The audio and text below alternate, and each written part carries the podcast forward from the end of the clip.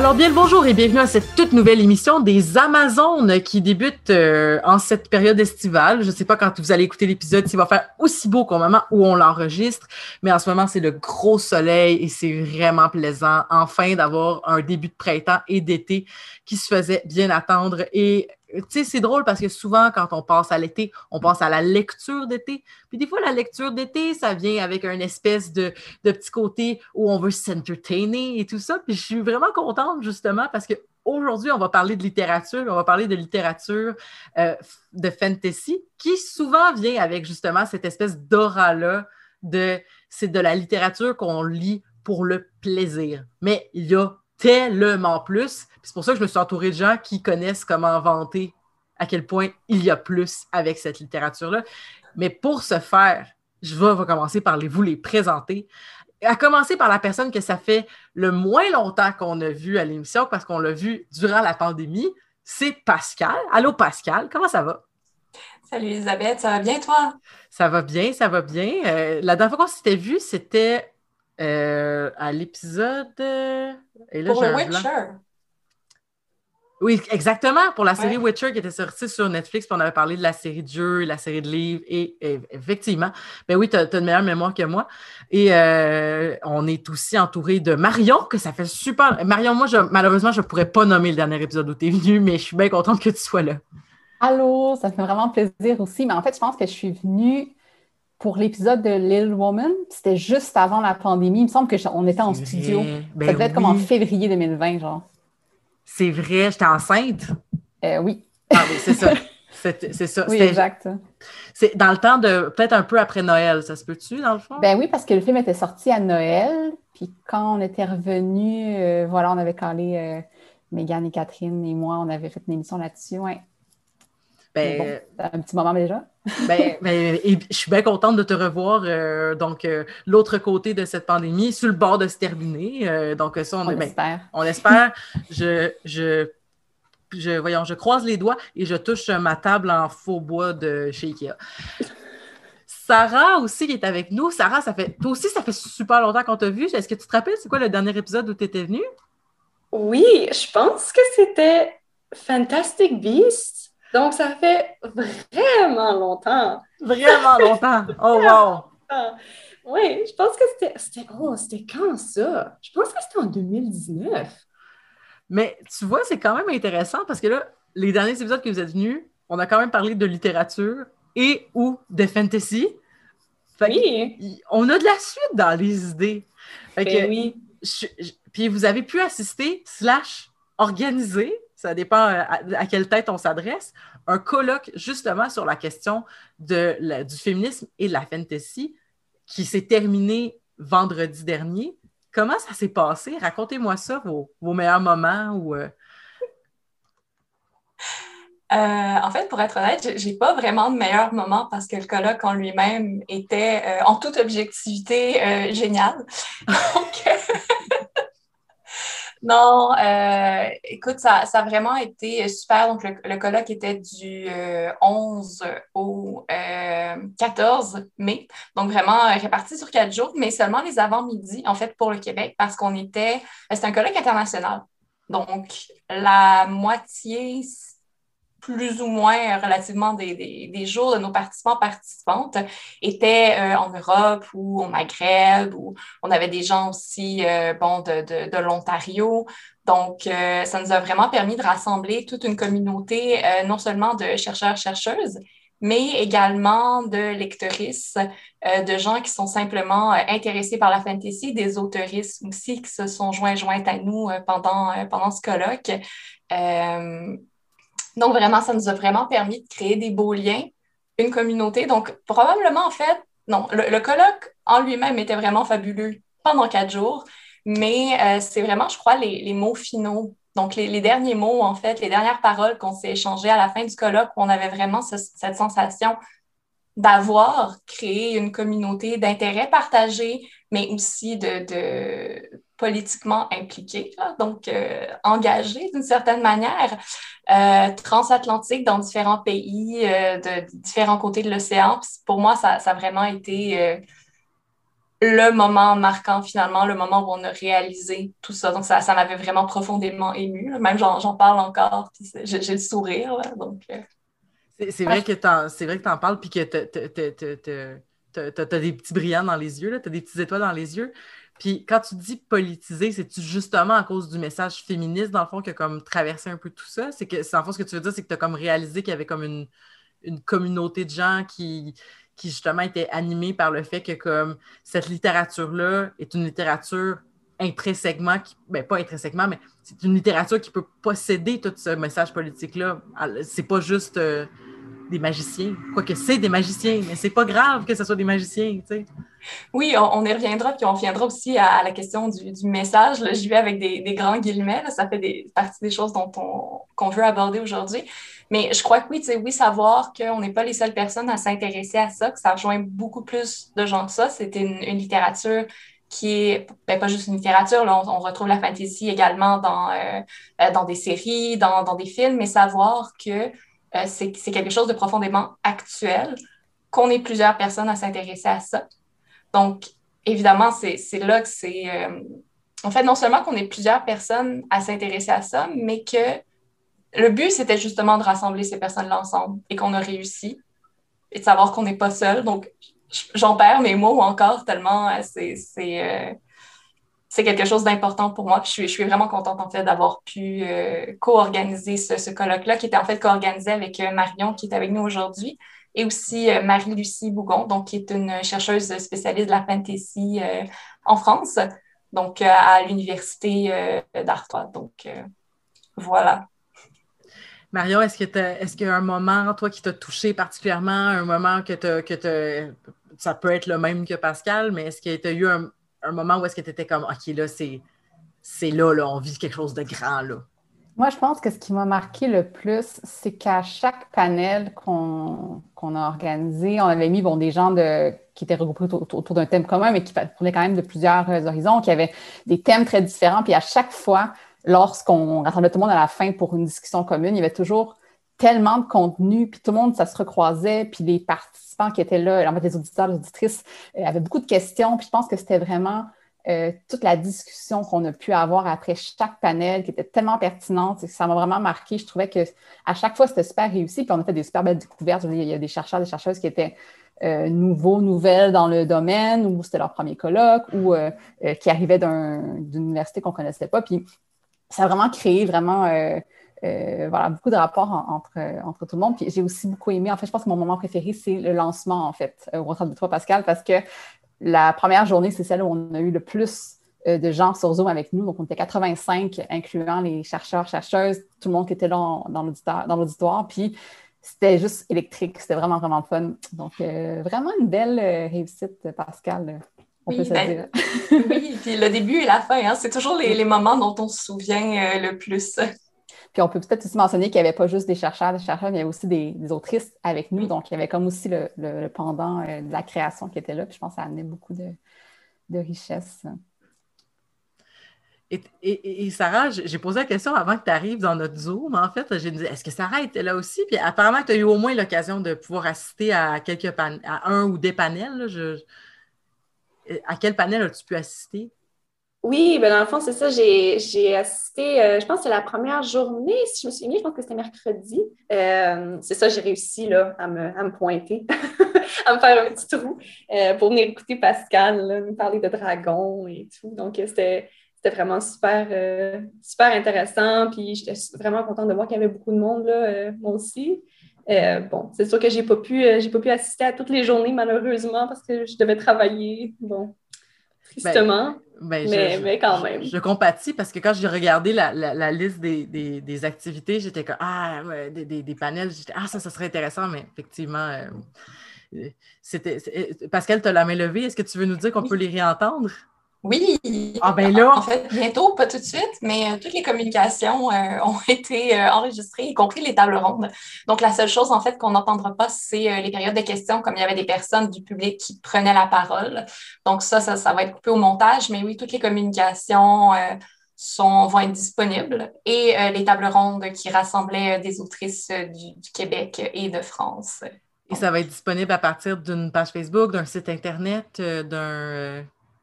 Euh, pour les tables rondes, ça va être sur Opuscule, littérature québécoise mobile. Donc, on avait deux tables rondes, euh, une sur l'enquête et une sur la, la fantasy, euh, quand la fantasy se fait politique, en fait. Et sinon, euh, les communications vont être disponibles sur le site du C R I L C. Donc, il euh, y a, y a, y a un... Ben, on doit leur envoyer les audios. Mais euh, oui, donc ça, ça va être disponible. On vous tiendra au courant de ça. Il n'y a, a, a pas de problème. Super. Donc, peut-être qu'au moment où les gens vont écouter cette, euh, ce, ce, ce podcast, ça sera déjà sur notre page euh, Facebook, mais on vous mettra les liens pour euh, pouvoir réentendre ça. Puis, en attendant, ben, vous avez quand même accès à une partie de cette connaissance et de cette sagesse-là de par notre, nos panélistes qui étaient là ou qui réfléchissent de toute façon à cette question-là. Vous êtes toutes des personnes qui étudient en littérature. Vous êtes toutes des personnes qui, tra- qui, qui réfléchissaient à la question autour de la littérature, euh, de la fantasy ou du conte ou des choses comme ça. Et je trouve ça donc super de vous avoir. Puis j'aimerais commencer en, en, en vous demandant, pour vous, comment est-ce que justement les codes de la fantasy peuvent servir les propos des autrices? Comment est-ce que ces codes-là peuvent servir le propos et comment ils sont en fait articulés et utilisés dans, dans les œuvres? Très large question! Grosse question! On aime ça. Wow. En fait, je, je commencerai peut-être avec, euh, à moins qu'une de, de mes collègues veuille commencer, euh, en parlant des, des travaux de Anne Cranny Francis, en fait, qui est une chercheuse américaine qui a écrit à la fin des années quatre-vingts euh, un texte sur euh, le, comment, en fait, les, les littératures de genre, donc euh, la science-fiction, la S F, euh, la fantasy, euh, pouvaient être des littératures féministes, en fait. Et euh, elle s'était basée sur euh, beaucoup de textes euh, bon, ben, écrits par diverses autrices, bon, avant, évidemment, avant dix-neuf cent quatre-vingt-dix. Et ce qu'elle expliquait, c'est que dès le moment où euh, il va y avoir un discours féministe, donc un, un désir de, euh, ben, c'est ça, d'introduire un discours féministe dans le texte, ça va avoir un impact, en fait, sur les codes. Euh, Sur les codes, ben, dans le cas de la fantasy, donc sur les codes employés. Donc, ça peut être la magie, euh, ça peut être le rôle de l'élu, ça peut être, bon, tout, toutes sortes. En fait, les littératures de genre sont des littératures basées sur toutes sortes de codes. Et euh, donc, ces discours-là vont avoir un impact sur ces codes-là. Ça va contribuer à les transformer d'une certaine manière, donc d'une manière ou d'une autre. Euh, ce qu'elle dit aussi, c'est que la raison pour laquelle ça va avoir un impact sur ces codes-là, c'est tout simplement parce que Euh, les codes, donc par exemple, euh, un des grands arcs narratifs qu'on a en fantasy, c'est la quête. Et donc, la quête, en fait, c'est une structure qui serait masculine parce qu'elle a été écrite par des hommes, euh, parce que, bon, c'est, c'est les, les textes masculins, euh, finalement, qui ont, qui ont eu, euh, qui ont été pérennes, donc on, dont on a entendu euh, parler après coup. Et c'est cette vision du monde qui est transmise par la quête, qui serait une vision du monde masculine. Et donc, le fait d'apporter euh, un discours euh, plus féministe, ou du moins de, de, de contribuer à changer ces codes-là, d'apporter une voix féminine, de mettre un personnage féminin euh, au centre de la quête, par exemple, ça va contribuer à changer cette quête-là, tout simplement parce que, euh, à la base, le personnage féminin, que ce soit dans les mondes secondaires, donc les mondes dans lesquels se, se, se passe cette histoire de fantasy-là, ou dans notre monde primaire, donc notre monde à nous, euh, de, de, de chercheurs, chercheuses, auditeurs, auditrices, euh, lecteur, lectrice, euh, est un monde genré, donc dans lequel les hommes et les femmes et euh, les autres individus, finalement, qui ne s'identifient pas comme hommes ou comme femmes, n'ont pas les mêmes possibilités. Et donc, dès le moment où, dans le monde secondaire, ces individus-là n'ont pas les mêmes possibilités, ça va avoir un impact si on met un personnage féminin ou un, euh, à la place d'un personnage masculin. Donc, ça va déjà contribuer à changer l'histoire. Donc, ça ne fait pas tout, évidemment, là. C'est pas en mettant un personnage féminin comme personnage principal de votre histoire de fantasy que vous allez faire, euh, vous allez révolutionner le genre, là. Non, pas du tout, là. Il y a beaucoup d'autrices euh, qui le font et depuis très longtemps. Mais donc, c'est... Je ne sais pas si ça met bien la table, en fait. Ben, oui, puis j'aurais une question à vous poser peut-être un peu plus précise aussi, là, parce que dans le fond, ça me fait penser, on parlait un peu en, en, avant, de, avant de commencer l'enregistrement des, de la Young Adult Fiction, puis je parlais de Hunger Games et tout ça, puis on parlait justement de messages, de politique et tout ça, puis ça me fait penser, euh, je parlais souvent du, de, de, de, de Hunger Games en disant c'est fascinant parce que c'est un livre dans, dans lequel, dans, dans, dans la diégèse, ça s'utilise aussi pour le terme euh, en littérature. Je le dis tout le temps au cinéma, mais mmh. dans le fond, dans le livre de Hunger Games, dans le récit, il n'y a pas de sexisme. Tu sais, ça, ça existe comme pas le sexisme. Dans, tu sais, comme, quand tu le regardes, c'est comme... Il y a, y a des oppressions, mais elles ne sont pas basées sur le genre. Puis c'était fascinant parce que je me questionne... Tu sais, j'ai toujours pris ça comme un geste féministe d'avoir fait ça, mais est-ce que c'est un geste féministe d'avoir fait un monde où il n'y a pas de sexisme ou c'est un geste euh, qui a comme... comment je pourrais dire, occulter une réalité? Je ne sais pas si vous voyez ce que je veux dire. Est-ce que c'est, est-ce qu'en faisant, en se disant, ben j'ai voulu parler d'autre chose, j'ai voulu parler de, de racisme, de lutte de, de lutte de classe, j'ai voulu parler de plein d'autres affaires, fait que je n'ai pas parlé de ça parce que je ne voulais pas prendre dix millions de thèmes, ou au contraire, c'était une, une vision féministe. On ne sait pas, je ne suis pas dans la tête à Suzanne Collins, mais mon point étant, est-ce que justement, quand on fait ces décisions-là, Euh, c'est l'intention qui compte ou c'est comme le résultat? Est-ce qu'il y a, est-ce qu'on peut craindre le résultat si on occulte ces réalités-là ou on crée un monde où il n'y a pas de sexisme ou on crée un monde où est-ce que... Je ne sais pas si vous voyez où ce que je veux en venir euh, avec ça. Euh, oui, en fait, tu touches à une question très large qui m'intéresse aussi. Je ne sais pas si, euh, si Sarah et Marion ont des, des, des pistes de réflexion, oui. Et en fait, moi, ce qui me vient euh, avec cette question-là, c'est Euh, bon, je suis une fan d'Harry Potter, tout le monde ici le sait, je pense, et j'avais lu des, des, des études sur Harry Potter qui disaient, en fait, certaines personnes disaient que Harry Potter était une œuvre féministe pour toutes sortes de raisons, et d'autres personnes disaient que c'est une œuvre sexiste pour d'autres raisons, mm-hmm. et les, les arguments qui étaient mis de l'avant pour dire que c'est une œuvre sexiste, c'est qu'il euh, y avait, mettons, une inégalité entre les hommes et les femmes dans le monde d'Harry Potter. Mais là, c'est pour se dire aussi que ce monde-là, c'est une copie, si on veut, du monde euh, actuel, donc c'est un monde sorcier, mais quand même qui reprend les oppressions du monde actuel. Est-ce que ça fait en sorte que c'est une œuvre qui est sexiste ou c'est juste une œuvre, en fait, qui, euh, dans laquelle il y a les mêmes problématiques, en fait, euh, dans laquelle il y a des, des, des, des éléments euh, plus féministes, moins féministes, pour toutes sortes de raisons. Donc, je ne sais pas si... Je dirais que c'est une piste. Est-ce que le fait de d'enlever toutes les oppressions rend ça, comme tu dis, plus féministe? En même temps, ces, ces oppressions-là, elles existent. Et peut-être de les reconduire, mais d'une certaine manière, peut peut-être mieux les critiquer que si on les enlève totalement. Euh, cela dit, euh, Hunger Games a quand même euh, d'autres combats là, que, que, que ça, euh, ou d'autres inégalités que, que ça, mais c'est une excellente question. Je vous relance la balle euh, aux autres. Ben, si je peux peut-être euh, me lancer, si on veut. Euh, c'est, c'est, ces questions-là me... me fascine beaucoup aussi. Puis il y a une de mes, une des, de mes autrices que j'aime vraiment beaucoup, en fait, Samantha Shannon. Donc, euh, Pascal va, va la reconnaître. J'en parle vraiment souvent, en fait. Euh, puis elle parle vraiment beaucoup de, euh, de, de son processus, dans le fond, comment est-ce qu'elle, comment est-ce qu'elle écrit euh, ses, ses romans, de, de, de quoi qu'elle veut parler, tout ça. Donc, c'est, c'est vraiment intéressant euh, à la fois euh, du côté, donc, lectrice, mais aussi analyse, parce que souvent, je différencie les deux, là. Mais puis, ce que je trouve intéressant, c'est, souvent, c'est que dans ces romans, justement, les, les personnages féminins doivent affronter plusieurs obstacles, mais souvent, pas nécessairement du, du sexisme. Dans le sens que, euh, disons, dans euh, un de ces romans qui s'appelle « Priory of the Orange Tree », Euh, le prieuré de l'oranger en français. euh, les, tout, tous les personnages qui sont au pouvoir, en fait, sont des femmes. Euh, puis c'est pas pour dire qu'elles qu'elles n'ont pas euh, de, de problème ou peu importe, mais elles sont toutes dans des positions de pouvoir qui font qu'elles sont euh, à l'abri, si on veut, de, du sexisme. Ou, en tout cas, le, le, le sexisme n'est pas nécessairement au centre du roman. C'est d'autres euh, problématiques qui, qui se présentent.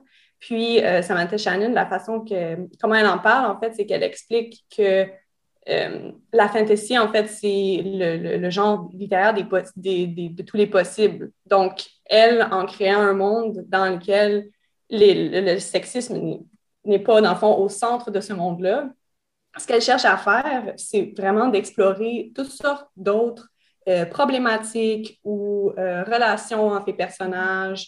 Euh, elle, elle cherche vraiment à essayer de, de voir comment est-ce que c'est possible de vivre dans un cadre autre que celui que nous, on connaît, en fait. Ce qui est, moi, je trouve particulièrement intéressant. Et je pense que, comme, comme, comme on disait, tu sais, le, l'argument euh, qui, qui dit qu'en fait, elle, elle met de côté euh, un, un problème qui, qui est extrêmement, euh, je veux dire, qui est, qui est très gros dans notre société, pourrait faire de cette œuvre une œuvre qui n'est pas nécessairement féministes ou qui, qui bon, euh, questionnent pas donc, le patriarcat ou peu importe. Je pense que, je pense que c'est un argument qui pourrait se faire, mais en même temps, ce qu'elle cherche à faire, c'est vraiment comme créer quelque chose d'autre, en fait. Donc, c'est aussi révolutionnaire parce que ça lui permet de comme, imaginer comment est-ce qu'on pourrait vivre autrement. Donc, je pense que c'est intéressant aussi. C'est, c'est vraiment intéressant que tu Que, qu'est-ce que tu dis de, de vivre autrement? Parce que ça me, j'avais de la réflexion. Pendant que tu parlais, ça me faisait penser, tu sais, mettons, le, le Seigneur des anneaux, tu sais, le, le, le, la, la, la base de tout ça, tu sais. C'est fascinant parce que, dans, je, je, je vous vois rire, je ne sais pas si j'ai dit quelque chose que, qui était rigolo, mais euh, c'est que, tu sais, dans le Seigneur des anneaux, tu sais, ça n'existe pas le sexisme, puis genre, il ben, y a du racisme... Euh, entre races, là, c'est sûr qu'il y en a, mais c'est comme un niveau différent qui, on dirait que c'est comme une très bonne excuse après ça pour parler euh, de, du mal comme l'essence du mal, parce que t'as, t'as pas parlé des autres affaires, tu as des petites anecdotes, là, mettons, si je pense au film, là, mettons, ah oui, il euh, y a mon, il y a les cousins, il euh, y a les cousins hobbits là, qui veulent prendre euh, euh, euh, cul-de-sac, mais moi je veux pas, là, tu sais, puis tout ça, mais tu sais, c'est comme, c'est plus anecdotique, mais tu sais, justement, t'sais, on n'est pas en train de parler de ces affaires-là, on est, à, on est, on est comme à un niveau métaphysique, de, tu sais, comme, euh, pas, pas métaphysique, mais au niveau comme réfléchir le mal, comme c'est quoi être intrinsèquement mauvais, c'est quoi intrinsèquement rechercher le pouvoir, c'est quoi intrinsèquement être vilain, tu sais. C'est des choses que, tu sais, comme, est-ce que c'est plus facile de réfléchir à ces questions-là dans, quand il n'y a pas le message, ou est-ce que c'est ça le message que c'était de, de, de réfléchir à, à la plus grande source du mal, tu sais. Puis ça me fait penser à, à, à un autre thème que vous vouliez aborder qui est comme comment écrire de la littérature à message, tu sais. Est-ce que écrire des... Excusez, on est en fin de journée, puis mes médicaments T D A H ne fonctionnent plus. Fait que ça se peut que je... mon fil de pensée soit un peu euh, euh, particulier. Là. Je suis absolument désolée. Mais c'est, ça, c'est, c'est... je me faisais juste... Ne ah, t'inquiète pas, je... je... Tu suis?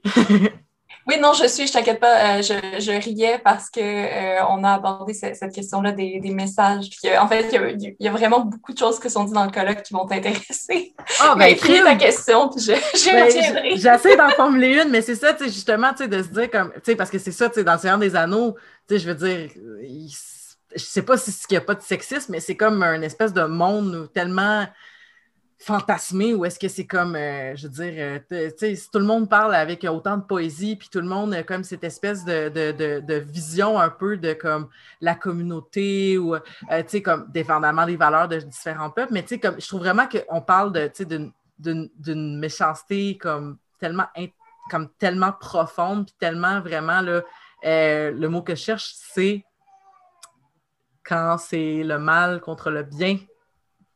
Et là, le mot m- manichéen.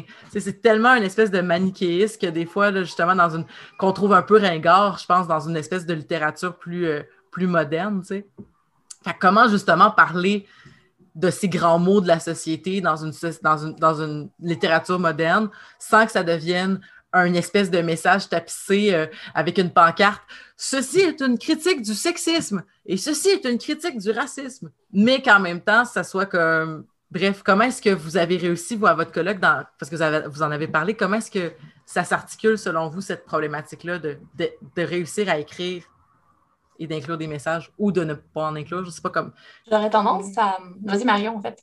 Mais en fait, c'est une courte réflexion parce que pendant que vous parliez, ça me faisait penser. C'est comme quand, dans une œuvre, mettons, il va y avoir soit une personne noire, une, par exemple, puis que cette personne-là est obligatoirement...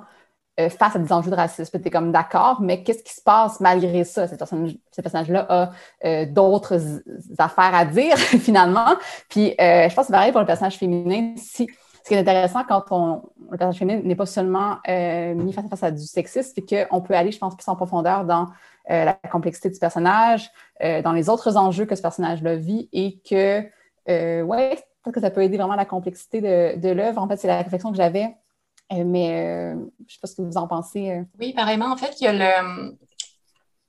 Ce, ce côté-là, en fait, ce que, ce que tu viens de mentionner, ça me fait penser au trope du strong female character, en fait, qui euh, donc le, le personnage féminin fort, donc qui est juste là pour être le personnage badass finalement là, euh, puis pour renverser euh, le patriarcat, ce qui est quelque chose qui avait été qui a, qui a été particulièrement critiqué euh, au cours des dernières décennies et probablement bien avant, euh, c'est-à-dire que ce personnage féminin euh, fort là, qui était, était, elle était seulement là pour être forte finalement, elle n'avait pas nécessairement de personnalité, elle était là pour, vous m'excuserez, mais kicker le cul du patriarcat, et euh, elle était seule et unique, donc il n'y avait pas d'autres personnages féminins, euh, il y avait seulement elle et euh, derrière elle en fait se déployait toute cette multiplicité de femmes soumises auxquelles elle s'opposait, donc en étant forte, en renversant le patriarcat. Donc ça, c'est une des raisons pour lesquelles ce, ce trope-là avait été euh, critiqué. Donc effectivement, aller dans la complexité des personnages. Euh, il y a également une autre chose qui a été abordée dans, dans le colloque, c'est pour ça que je vous renverrai vers la, la table ronde, en fait, quand la fantasy euh, se fait euh, politique, donc qui euh, réunissait euh, Alex Evans, euh, Estelle Fay, euh, Elisabeth Von Arbour et euh, Claire Duvivier, qui était animée par Fanny Demeul, d'ailleurs, que vous connaissez euh, euh, ici. Euh, et il parlait justement de, de ce côté message-là qui, auquel il faut faire attention, en fait. Le fait de mettre un message euh, risque... Non seulement c'est pas le fun, mais ça va fermer le lecteur totalement, le, le lecteur, la lectrice. Euh, en fait, le but c'est, de ce que j'en tire, en fait, de ce, que, ce qu'elles ont dit, c'est qu'il faut connecter avec les émotions, il faut raconter une histoire. Et veut, veut pas, euh, ces implications politiques, donc cette expérience-là de la personne qui écrit, va se refléter dans son texte. Et ça, c'est beaucoup de choses.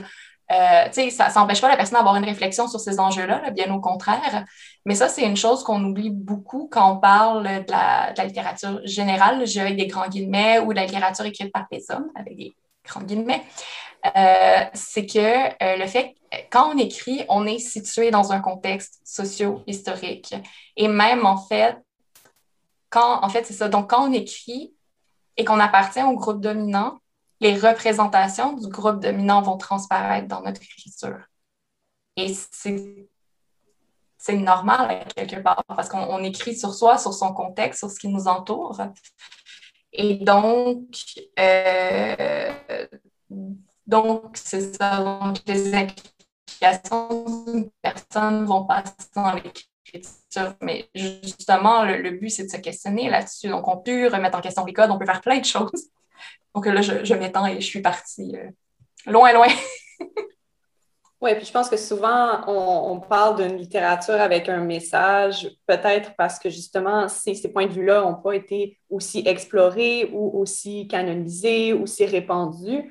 Alors, on, on s'imagine là, qu'il y a toujours une intention politique derrière, alors que peut-être pas du tout, mm-hmm. euh, parce qu'on prend, donc on, on prend sans le vouloir pour acquis la littérature écrite par des hommes, la littérature canonisée, la littérature donc, c'est, qu'on, qu'on reconnaît avec, avec ces, ces grandes histoires euh, qui, qui, je veux dire, qui, qui, passent, qui passent un message, mais un message qui, qui, qui est familier, en fait, alors que Les, ce qui est plus peut-être contemporain ou euh, écrit par d'autres personnes que des hommes blancs morts au dix-neuvième siècle, euh, c'est, ça, ça peut parfois surprendre ou choquer ou apporter quelque chose qu'on, qu'on est comme « Ah, ben c'est donc nouveau » ou « Ah, j'avais jamais lu ça dans un livre avant » alors que c'est clair que ça a été déjà fait dans un livre avant. Hein, oui, particulièrement, on a tendance à oublier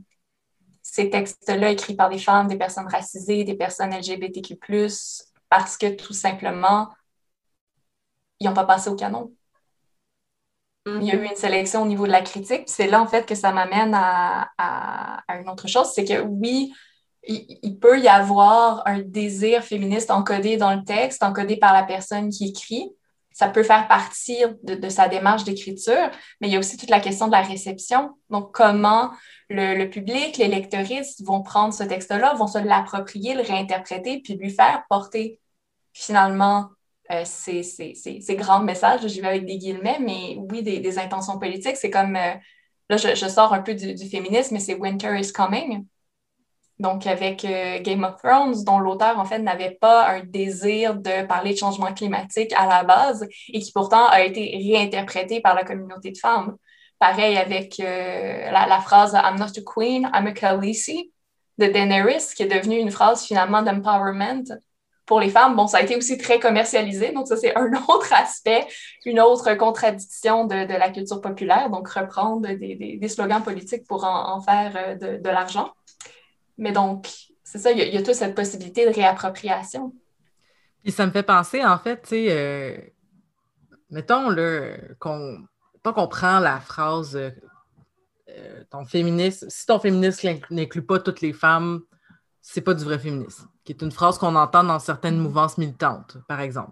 On dit « si ton féminisme ne réfléchit pas pour euh, euh, inclure les femmes, euh, les femmes racialisées, les femmes pauvres, euh, les femmes trans, c'est pas du bon féminisme, c'est pas du... » Bon, bref. Après ça, on peut relativiser en disant « ben c'est des mouvances féministes, il y en a plusieurs, mais tu peux trouver qu'il y en a plus des plus légitimes que d'autres. » Ainsi, si tu prends l'œuvre de J K. Rowling, puis que tu te dis, ben, c'est une personne qui a des intentions féministes d'empowerment, mais c'est un féminisme excessivement blanc, excessivement libéral, puis, et qui ensuite, on a appris, par la, pas, pas, pas dans les années quatre-vingt-dix quand tu as commencé à écrire Harry Potter, mais dans les derniers cinq ans, quand on fait comme, OK, c'est ça, c'était un peu turf, là, finalement, là, tout ça, puis que finalement, il y avait beaucoup d'autres peut-être problématique, là, fait, est-ce, que, est-ce que justement, après, il y a, y a cette notion-là, si tu finis par découvrir que l'auteur n'a pas la mouvance politique que tu veux lui...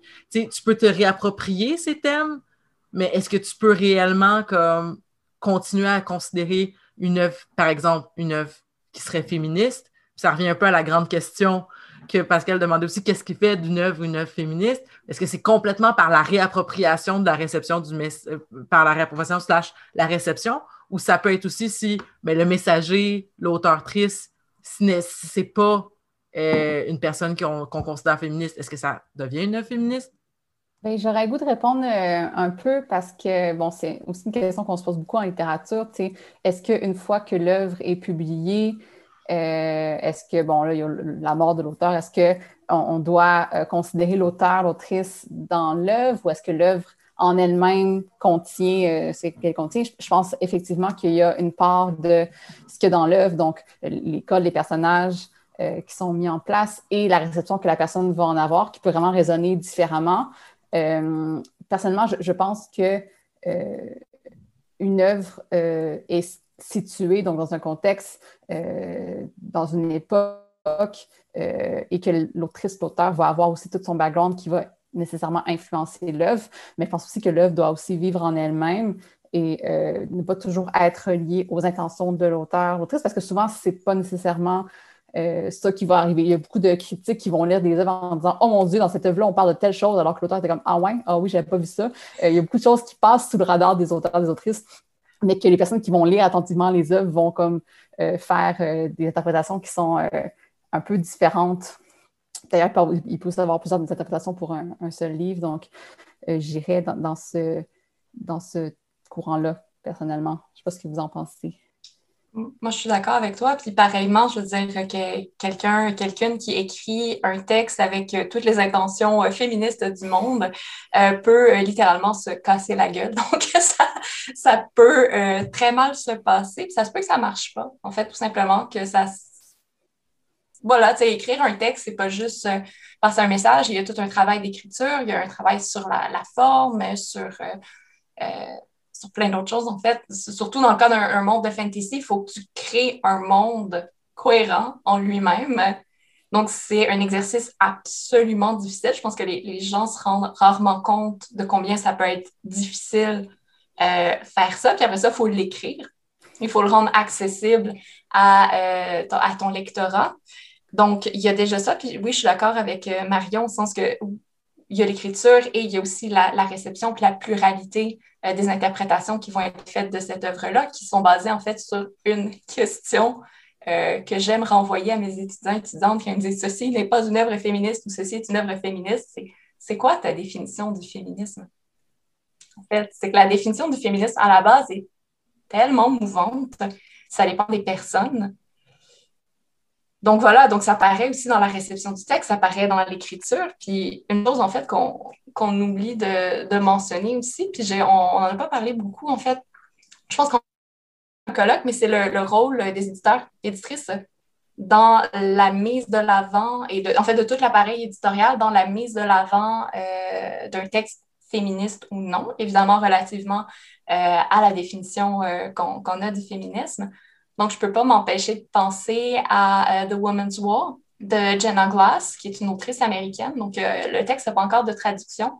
Mais sur le premier tome, euh, il, c'est écrit littéralement euh, que c'est, c'est de la fantasy euh, post-MeToo de mémoire. Donc, c'est écrit sur le livre, la référence directe à MeToo, utilisée finalement pour aller chercher un lectorat, donc pour vendre. Mais en parallèle, l'argent qui est fait avec ce roman-là est versé à une association pour aider les femmes qui sont euh, agressées. Donc, il y a tout ce... Euh, disons que c'est... Personnellement, je, j'ai du mal à savoir comment je peux interpréter ça parce qu'à la fois, il y a un désir de capitaliser là-dessus tout en versant cet argent-là, cette aide-là. Et ce qui est intéressant, en fait, c'est que euh, quand je suis allée à la, à la librairie d'un ami euh, dernièrement, on a vu le second tome. Et le second tome, ça dit juste à l'arrière, donc sur la quatrième de couverture, que l'argent va être versé à cet organisme-là. Mais il ne publicise plus euh, ce texte-là comme étant euh, la fantasy post-MeToo, la fantasy MeToo. Donc, euh, donc, est-ce que c'est parce que ça leur a été reproché? Est-ce que c'est parce qu'ils n'ont pas assez vendu? Euh, est-ce que ça a joué pour ou contre leur image? Donc, euh, personnellement, en, t- en tant que chercheuse puis en tant que lectrice, je suis, euh, je suis assez intriguée, en fait. J'aimerais, ça, j'aimerais creuser un peu, savoir ce qui s'est passé. Puis, je... Oui, vas-y, Sarah. Ça me fait penser, justement, euh, tu parles de, de l'édition, des choix qui sont, qui sont pris, en fait, pour mettre de l'avant une œuvre. Puis, Euh, ça, ça m'a fait penser, en fait, là, quand euh, la, la série Shadow and Bone a été, a été annoncée, euh, et même il y a quelques semaines, je pense, avant que ça, avant que ça soit sorti sur Netflix, euh, on, on disait souvent dans des articles ou dans des, des critiques, peu importe, que c'était le nouveau Game of Thrones ou le, le tu sais, toutes sortes de choses comme ça, ou genre, pour des fans... Euh, Thrones ou de Lord of the Rings ou peu importe. Puis ça me fait toujours un peu rire ce genre de choses-là parce que, encore une fois, on renvoie directement au canon et en plus, c'est, c'est comparer des pommes avec des oranges parce qu'il n'y a absolument rien qui relie ces, ces histoires-là sauf le fait que ce soit de la fantasy. Puis tu, tu parlais justement là, de... de, de comme étant féministe ou non, j'ai vu sur tellement de couvertures de livres de fantasy écrits par des femmes que c'est un Game of Thrones féministe ou... Euh, quel, quel autre c'est qu'il y a? Tu sais, comme tout, toutes sortes de choses comme ça qui me font rire, mais en même temps me font me questionner sur qui fait ce marketing. Puis, en tout cas, je, je sais pas comme, qu'est-ce que vous en pensez, mais Ça, ça m'a juste vraiment fait penser à ça quand, quand, quand tu parlais là, justement du, du marketing puis tout ça, parce que c'est, c'est pas si ça les aide ou si ça leur nuit. Bien, c'est comme si intrinsèquement, tu sais, parce que c'était écrit comme une femme, c'était une autre littérature aussi. C'est ça que j'entends mmh. aussi. Parce que ça peut pas être euh, à côté de George R. R. Martin. C'est, c'est, en fait, c'est ça. C'est que ça peut pas être genre au même... C'est pas comme la même catégorie que George... C'est, c'est, la, c'est le Game of Thrones féministe. C'est comme une, une autre catégorie, tu sais. Fait que, tu sais, on peut le voir... Je ne suis pas, pas, euh, pas aussi calée que vous dans la question, mais je me dis, tu sais, on peut le voir comme un... Ah, ben justement, on veut faire ressortir cette spécificité-là des autrices ou de, tu sais, réfléchir à ces, comment est-ce qu'on peut promouvoir le fait que Euh, c'est, c'est écrit par une femme puis on veut comme promouvoir ça, ou on peut le voir au contraire comme un, mais tu sais c'est pas George R. R. Martin, c'est George R. R. Martin féministe, fait que c'est comme une autre catégorie, tu sais, ça... Après ça on n'est pas dans la tête de la, ben, ça, ça, j'imagine ça dépend de la personne qui reçoit cette information-là ou la personne qui veut le promouvoir, mais c'est comme si c'était jamais ensemble, mais c'est comme, puis ça ça revient à la question, tu sais, euh, Ça revient un peu à la question euh, en intervention, là, dans, plus dans mon domaine, là, où est-ce que, par exemple, on s'était fait dire à un moment donné, c'est un argument que c'est, c'est un argument, c'est une anecdote que je raconte souvent, où est-ce qu'on s'était fait, on s'était fait faire remarquer que quand on écrivait des notes d'observation sur des gens, euh, les, euh, on avait l'habitude, un peu comme in- de façon automatique, que si c'était une personne blanche, on ne l'écrivait pas, mais que si c'était une personne racisée, là, on l'écrivait, comme dans la description globale de, de son évaluation, mettons. Puis, ça m'avait jamais, j'avais jamais remarqué, mais j'étais comme, mais maintenant, je peux plus pas le voir. T'sais, maintenant, je, je le vois comme clairement que c'est comme, OK, c'est comme si le blanc, c'était le normal. C'est comme si, mettons, la fantasy, puis t'as la fantasy des femmes. T'sais, c'est, c'est, mais c'est comme, t'sais, même s'il y a des gens qui vont dire comme, non, non, mais t'sais, promouvoir le fait que c'est fait par une femme, c'est pas euh, le diminuer parce que c'est, ah, oh, t'es une femme. C'est comme, ouais, mais c'est encore de dire comme, il y a la fantasy normale, puis il y a la fantasy des femmes, tu sais. Je sais pas si vous voyez ce que je veux dire, là. Ouais, en fait, c'est que ça contribue à marquer la fantasy qui est écrite par des autrices, alors que la fantasy écrite par des auteurs, ben, c'est la fantasy générale, en fait. Donc, c'est toute cette question encore du général versus la spécificité qui est problématique, d'une certaine manière, mais en même temps, et que ça, devrait... tu sais, ça nous aide à, à, à le mettre de l'avant, à, à faire ressortir que c'est des autrices, mais en même temps... Donc, moi, ma solution à ça, c'est tout simplement que je dis de la fantaisie écrite par des auteurs ou la fantaisie écrite par des autrices. Dès, encore là, c'est, c'est très binaire comme catégorisation, là. Mais euh, c'est sûr que ça m'aide à cibler un, un corpus de textes euh, particulier. Puis, je dirais, euh, j'ai, j'ai eu beaucoup de discussions avec euh, des, des amis euh, auteurs, autrices, justement. Puis, eux, ce qu'ils disent, c'est est-ce qu'on peut juste comme, écrire sans être amené continuellement à notre genre? Également. Donc ça, ça aussi, c'est, c'est une problématique. Il y en a qui... Il y a des personnes qui sont... Qui, oui, il faut parler du genre de la personne d'une certaine manière. Ben, je ne sais pas s'il faut, mais euh, considérant que chaque personne qui écrit est située et que ça va avoir un impact sur son écriture, en tout cas, bref. Oh, je reviens dans des questions très polémiques, donc je vais juste laisser ça de côté. Vous, vous irez me lancer des tomates euh, ensuite. Mais euh, c'est ça, donc est-ce qu'on les met de l'avant? Donc ça crée une certaine problématique que tu as très bien illustrée, donc, mais en même temps, on ne veut pas les effacer. Donc si on les englobe dans le canon, est-ce que ça contribue à les effacer? Est-ce que ça... Donc c'est, c'est une question à laquelle on n'a juste pas de réponse, en fait, puis auquel les, les féministes réfléchissent depuis tellement longtemps. Mais, ce serait, mais c'est encore une fois, c'est que dans le fond, la, le canon que tu décris, c'est comme le référent, c'est la base, tu sais, c'est comme, c'est, c'est, c'est le... c'est le, je dis normal, là, mais c'est comme, euh, c'est, c'est comme de réaliser en fait que, oh non, mais on spécifie pour les femmes, c'est comme, ok, ben si vous spécifiez que c'est par les femmes, vous accordez qu'il y a un biais quand même général que comme, ah ben, la littérature, c'est, quand on ne spécifie pas, c'est parce que c'est des hommes. C'est, c'est ça un peu que ça dit, là, c'est, c'est comme si tu prends le temps de dire, ah oh, oui, mais ça c'est de la, la fantasy, mais pas dans le code, parce que toi tu, les, tu le spécifies toujours auteur-autrice, là, tu, tu fais cet exercice-là, mais mettons quelqu'un qui dirait fantasy et fantasy femme, c'est que il faut avouer après, tu sais, ouais, mais t'as un biais, là, il existe ce biais-là, puis tu, tu, tu, tu l'incarnes, là, je dis tu, mais vous, vous comprenez, je parle pas de vous, là, mais en tout cas... Oui, non, c'est, c'est sûr qu'en tant que... que personne qui se spécialise dans ce type de littérature-là, c'est sûr que j'ai pas la même posture qu'une que, qu'une lectrice qui, dont ça serait pas nécessairement champ de spécialisation. J'ai pas exactement le même regard, mais je tiendrais quand même à mentionner qu'il y a de plus en plus de femmes, en fait, qui, euh, qui font partie, en fait, qui sont nommées comme faisant partie du canon euh, de la fantasy. Donc oui, évidemment, on a, on a mentionné J K. Rowling tout à l'heure, donc même si euh, elle est euh, pro- problématique, en fait. Euh, on a euh, Ursula K. Le Guin, Robin Hood euh, également. Donc, on a de plus en plus, justement, de, de, de, de ces autrices-là qui sont inclus dans le canon. Donc, ça, c'est quand même intéressant de, de regarder qu'il y a un, un mouvement, en fait. Donc, c'est, c'est des autrices qui sont reconnues de plus en plus.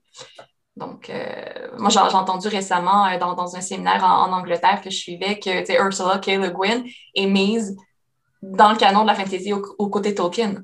Donc, c'est gros quand même, là. Donc, il y a quand même un, un mouvement, un changement qui se crée euh, avec le temps. La, la canonisation aussi, en tant que chercheur-chercheuse, on participe, lectrice aussi, euh, éditoriste, on participe à la canonisation de, de ces œuvres-là. Donc, euh... Puis, euh, c'est drôle parce que je reviendrai à la première, première question puis qu'après j'ai comme dérogé parce que ça m'a fait penser, tu sais, quand, quand j'ai dit les différents codes de fantasy que les autrices utilisent, tu sais, que c'était ma petite note que je m'étais, que je m'étais donnée, ça m'a fait penser à un commentaire que Sarah a dit sur la, la cohérence, euh, euh, Sarah ou Pascal, euh, en tout cas, vous parliez de cohérence du monde, là, tu sais, de créer un monde cohérent lorsqu'on, lorsqu'on écrit, c'est ça, c'est Sarah qui l'avait dit, puis ça m'a fait, fait penser à, la, à, à cette question-là, tu sais, comment utiliser les codes de la fantasy, parce que, et, t'sais, pour qu'un monde soit cohérent, il faut le comprendre. Pour, ben, intrinsèquement, il faut le comprendre. Puis là, pour le comprendre, il faut avoir un minimum de référents. Fait que là, mettons, ben, il y a une, il y a des codes que, que Pascal écrit, a décrits au début, début, début de notre entretien sur euh, ces, ces codes-là qui sont un peu des référents à tout le monde. T'sais, genre, les elfes, ils sont comme ça. Les nains, ils sont comme ça. Puis euh, euh, il y a une quête. Puis il y a des choses comme ça. T'sais, comme, t'sais, ça, c'est des, c'est des codes qu'on a. Mais est-ce que, justement, t'sais, réutiliser le propos féministe devient comme un nouveau référent commun qui rend le monde cohérent? Est-ce que de le délaisser ou de délaisser les enjeux féministes, ça nous, ça pourrait nuire à notre, à notre façon de comprendre le monde s'il est à ce point-là décalé de nous? Ou au contraire, c'est comme, ben non, justement, vu qu'on on part tout le temps lorsqu'on ouvre un livre de fantasy d'une page blanche où le monde, il pourrait être tout ce qu'on veut, ben ça sera, ça sera pas grave si on n'a pas justement cette... cette répercussion-là de, de, de ce qu'on vit ou de, de cette représentation-là de ce qu'on peut vivre au quotidien? Est-ce que ça peut nous... Bref, est-ce que le fait, comme la question que j'avais posée tantôt, d'avoir des ou non notre vraie vie d'oppression, est-ce que ça joue sur la cohérence quand on lit? Je sais pas si c'est clair, là, mais c'est... Ben, personnellement... Euh, puis je veux dire, je, je, je suis quelqu'un qui lit énormément de fantasy. J'en lis comme... J'en lis comme quatre-vingt-quinze pour cent probablement des livres que je lis, c'est des livres de fantasy. Donc, je suis vraiment habituée de rentrer dans un livre puis oublier complètement tout ce que je sais à propos de tout et n'importe quoi pour juste, en fait, apprendre les codes d'un autre monde. Puis honnêtement, des fois, ça fait tellement du bien de juste comme oublier toutes ces choses-là, puis de juste aller dans un monde pour la quête, pour les personnages, pour l'écriture fantastique que je rencontre, tu sais, comme... Puis je pense que oui, c'est, c'est tellement important, puis je pense que la fantasy a vraiment un potentiel, tu sais, le potentiel de, de montrer justement les injustices de notre monde ou de, de, de parler de problématiques d'une, d'une manière différente ou d'apporter de nouvelles façon de parler de certaines choses, de certains enjeux, mais en même temps, elle a aussi vraiment le potentiel d'évader quiconque qui décide de lire de la fantasy. Et je pense que ça, c'est pas, c'est pas quelque chose qu'on devrait voir comme quelque chose de, comment je pourrais dire, comme paresseux ou qui essaye justement de juste oublier la réalité ou peu importe. Je pense que ça, ça a vraiment un potentiel... Euh, qui peut être, comment je pourrais dire, peut-être régénérateur ou comme, tu sais, qui, qui nous permet vraiment justement de, de, penser, de penser à autre chose, mais aussi de, de, d'avoir des perspectives différentes sur d'autres choses sur lesquelles on ne se serait peut-être pas penché ou, tu sais, toutes, toutes ces choses-là. Puis je pense que si, si ce n'est pas nécessairement le genre de livre qui va nous faire réfléchir ou qui va nous rappeler les misères de notre monde, c'est...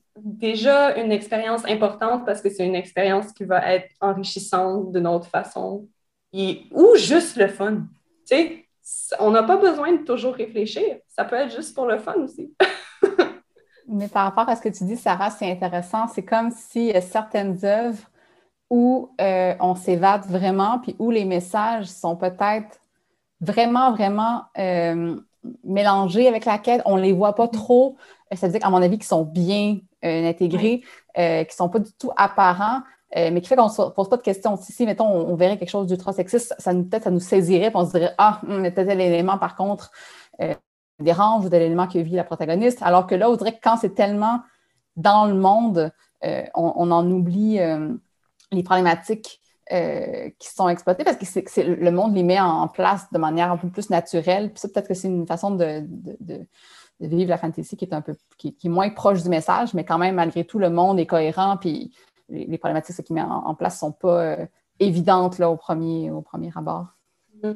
Puis c'est drôle que tu, que tu mentionnes ça, que, que comme, mettons, une remarque sexiste nous ferait tiquer, parce que j'ai remarqué souvent quand je lis, euh, si, si, mettons, il y a euh, des, des comportements sexistes qui sont adoptés par certains personnages, mais qui ne sont pas nécessairement remis en question par la narration ou par d'autres personnages qui les entourent, moi, c'est ça qui me fait sortir de l'histoire complètement. Ça me fait complètement décrocher. Puis c'est peut-être justement parce que je suis tellement habituée de vivre dans ce code-là et de constamment le remettre en question parce qu'il rend ma vie horrible. Mais on dirait que comme quand c'est pas remis en question justement ou quand il y a comme une remarque qui est passée par la narration ou quelque chose, euh, moi, ça me fait sortir de l'histoire complètement. Ça ne m'aide pas à m'ancrer dedans. Ça me fait juste décrocher. Oui, absolument. Puis en fait, c'est ça, c'est qu'on ne rentre pas malgré tout dans un univers de fantasy sans nos propres préconçus, notre propre imaginaire collectif et individuel. Donc, le collectif, c'est plus les, les codes dont on parlait tout à l'heure, puis nos imaginaires individuels, comment on, on, on les a finalement assimilés. Et ces imaginaires-là vont avoir un impact sur notre façon dont on lit la fantasy, dont on la reçoit, puis ce qu'on cherche, finalement, quand on la lit. Vraiment. Puis, euh, tu, tu parlais de, de narration tantôt, Sarah, puis c'est quelque chose que je trouve intéressant dans certains livres de fantasy, c'est que la narration montre, par exemple, des situations, des personnages féminins d'une manière, euh, disons, féministe, donc euh, sans comportement sexiste, ou d'une manière, donc, par exemple, qui ne va pas objectiver euh, le corps, le corps féminin, ne pas s'attarder aux apparences, par exemple, absolument à chaque fois qu'on parle de personnages féminins. Et euh, donc, la narration a aussi un rôle à jouer euh, dans ça, je pense, dans la manière dont les choses sont présentées euh, au lecteur ou à la lectrice. Oui, oui, tout à fait. Puis je, je m'en voudrais de, de terminer cet épisode-là sans parler de, au, au, au minimum des contes, parce qu'on on, on l'avait souligné dans les, dans les thèmes qu'on pouvait parler aujourd'hui, euh, qu'on pouvait parler des contes. Puis ça me fait penser à un événement d'actualité, en fait, par rapport à euh, la, la, voyons, euh, par rapport à, à, à canceller Blanche-Neige. Je ne sais pas si vous avez un peu suivi là, cet événement-là de, de l'actualité. Grosso modo, ce que j'en comprends, là, c'est qu'il y a euh, des gens qui ont dit « Ah, oh, on est allé dans tel manège à Disney », puis ils ont comme représenté le baiser de Blanche-Neige qui se fait réveiller comme la démonstration de l'amour pur. C'est peut-être un peu passé date là, comme représentation de l'amour pur. Donc, il y, y a deux chroniqueuses qui ont dit ça, et là, ça a été repris, en fait, euh, dans, par euh, une certaine mouvance anti... Ben, je vais dire conservatrice, là, mais dans le fond, de, de certaines mouvances euh, qui sont comme qui veulent cancel la cancel culture et qui ont inventé en fait qu'il y avait comme un, un, un mouvement de cancel culture sur Blanche-Neige, alors que tout ce qui avait été nommé par les chroniqueuses de quelle se basait cette critique-là de cette mouvance conservatrice-là, c'est juste est-ce qu'on peut remettre en question un peu cette idée-là que c'est de l'amour pur, comme de se faire réveiller dans ton sommeil? C'est n'est-ce pas un peu bizarre en deux mille vingt et un de voir ça, tu sais? Et euh, ça a été pris, c'est ça, comme un... Euh, puis là, finalement, ça a comme été récupéré par la suite par le mouvement qui disait, bien, évidemment que c'est pas correct d'embrasser quelqu'un dans son sommeil. Vous, vous, c'est vous qui sont bizarres de penser que... Donc là, ça finit par devenir comme une espèce de spirale infinie euh, de militance.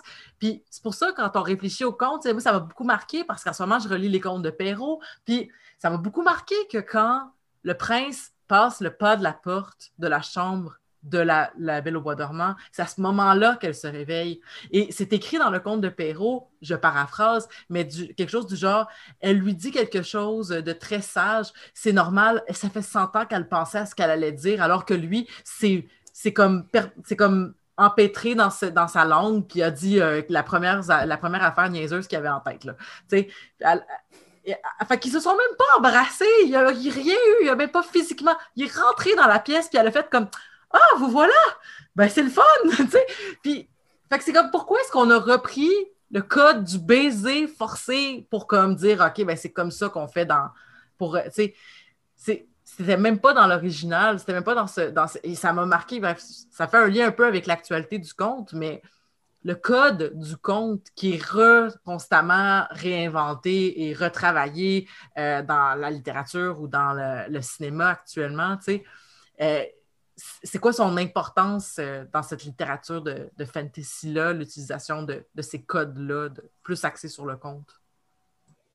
Bien, je peux y aller. Euh, D'abord, dans le fond, euh, c'est intéressant parce que le conte, c'est quand même un matériau vraiment utilisé là, par les auteurs, autrices de fantasy euh, à l'appel. Il y a beaucoup de, d'éléments du conte dans le roman fantasy. Il y a beaucoup de romans fantasy qui sont, euh, dans le fond, des réécritures de contes également qui ont été vraiment transformées euh, de, de, de toutes sortes de manières. Et euh, moi, ce qui m'a longtemps frappée, c'est que il y a quand même, des, comme tu dis, des, des codes vraiment précis au conte. Puis, mettons, si on parle de Cendrillon, je veux dire, on parle de la chaussure, on parle du bal, on parle du mariage à la fin. Puis souvent, euh, c'est pas toujours les, ces éléments-là qui vont être subvertis. Donc, on va prendre le conte, on va le détourner, mais on va garder ces éléments-là ultra euh, conservateurs, comme le mariage, et la finale euh, avec le baiser, le bal. Euh, alors que c'est quand ces éléments-là sont travestis, je pense que c'est le plus intéressant. On l'a vu d'ailleurs dans le colloque, il y avait quelques euh, personnes qui ont parlé de réécriture de conte Euh, où vraiment les éléments traditionnels du conte euh, étaient vraiment travestis. Puis là, je pense qu'on parle de, de trucs beaucoup plus intéressants quand on, on va au-delà. Euh, puis par exemple, un élément qui est revenu longtemps, euh, c'est euh, le, le fameux, donc la finale par le mariage. Puis là, dans certains romans, ah, on voit qu'est-ce qui se passe après le mariage. Ah, le mariage, c'est pas la fin de toute aventure humaine euh, féminine sur Terre. Il y a des choses après. Euh, qu'est-ce qui se passe le lendemain du mariage? Qu'est-ce qui se passe après? Est-ce que la quête continue? Qu'est-ce qui se passe si euh, la, la femme a des enfants? Euh, donc déjà, ça, je trouve que c'est un élément de, de détournement qui, qui est vraiment intéressant. Cela dit, euh, le, l'univers du conte est très, très codifié. Disney a beaucoup participé à cette codification-là du conte, ce qui fait qu'on a un peu de la misère à s'enlever de ça. Puis souvent, malgré nous, il y a des lieux communs qui reviennent Euh, sans arrêt. Donc, je pense que c'est très difficile de sortir de ça parce que ça, c'est un genre qui est très codifié puis qui est très aimé. C'est-à-dire, on, on a tous aimé euh, les films de Disney, les comédies romantiques, euh, mais des fois, on a de la misère à s'en sortir, je pense. Puis, ce que je trouve intéressant, en fait, un, un des phénomènes que j'ai remarqué dans la fantasy que, que je lis dans les, les dernières années, c'est justement cette tendance à reprendre des prémices, donc du, du issu du conte ou de mythe. Donc, par exemple, l'exemple que j'ai, c'est la prémisse de la princesse et du dragon. Donc, on retrouve « Il était une fois une princesse enlevée par un dragon euh, qui, euh, bon, euh, se fit euh, euh, sauvée par un chevalier. » Bon, fin de l'histoire. Euh, donc, c'est, c'est issu euh, à la base des mythes. Mais ce que, ce que je remarque dans la fantasy, du moins, c'est qu'on va reprendre cette prémisse-là, mais on va la transformer.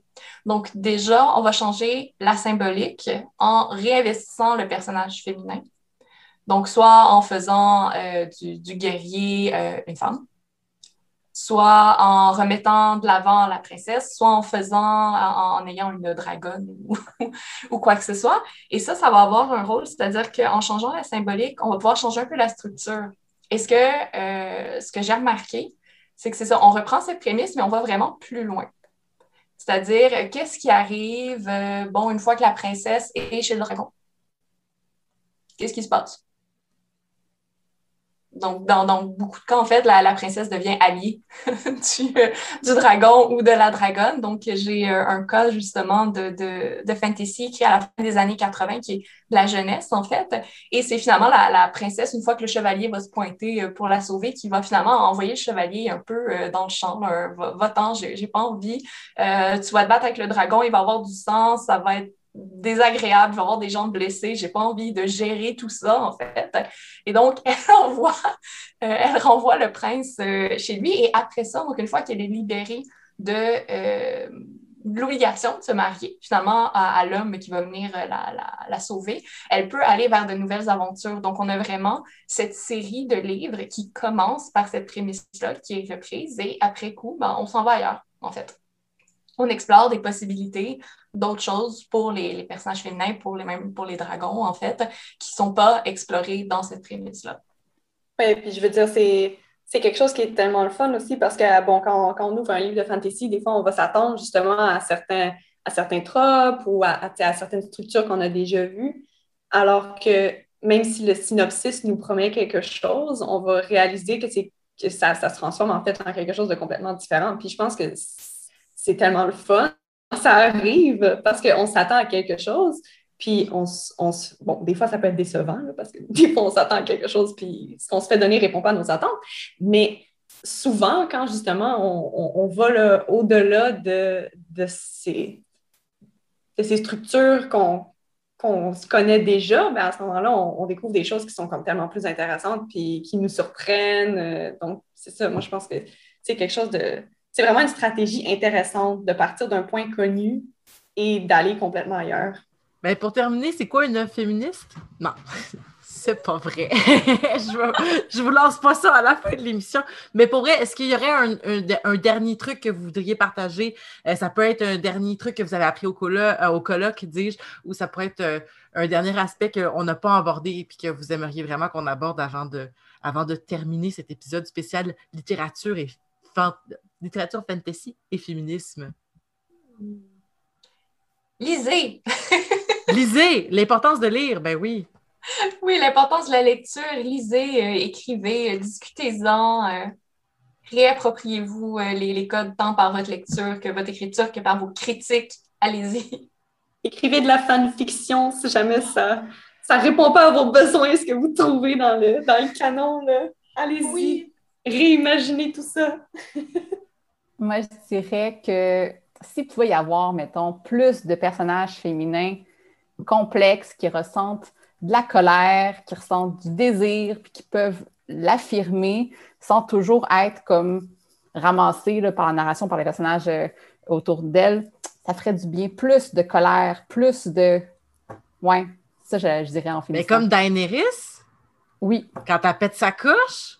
Oui, ce pétage de coche. Parce que les gens n'ont pas aimé ça, cette finale-là. Okay? Les gens n'ont pas aimé la finale de Daenerys. Mais moi, je vais vous dire, là, plus j'y médite là-dessus, là, plus j'apprécie beaucoup. Il y a des affaires que je trouve weird, là, mais puis il y a des affaires que je, ça vient moins me toucher ou ça vient moins me chercher. Mais, tu sais, la permission... Ben, pas, je sais que c'est pas ça qu'on parle parce qu'on veut parler plus d'auteurs, d'autrices, dis-je, mais euh, c'est quand même un... Je sais pas comment le dire, là, c'est comme... Ça a tellement été important dans la culture pop, là. En fait, c'est fascinant, hein? Excuse-moi, là, je, je, je sors une, une réflexion. C'est fou comme dans Game of Thrones, ça a été important, puis que là, c'est comme... On dirait que c'est fini. Ça, ça continue, on voit encore les impacts aujourd'hui. Donc, c'est quoi, c'est, ça serait quoi les impacts aujourd'hui? Dans, tu veux dire dans la littérature ou tu veux ouais, dire... Oui, euh... ça a eu un, un gros impact sur, sur la fantasy notamment, là. Mais euh, non, ça, ça me fait vraiment rire en fait ce que tu dis sur Daenerys parce qu'en en fait, m- ma thèse commence par ça, uh-huh. par la fin de Daenerys. Donc évidemment, c'est sûr qu'avec Daenerys, il y a...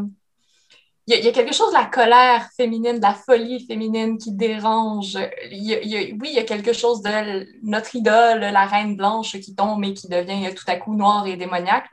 Je, je, il y a une problématique au niveau de l'iconographie, de la façon dont cette scène-là était représentée, qui d'ailleurs va puiser euh, dans, le, dans nos représentations euh, d'enfance qui remontent au conte.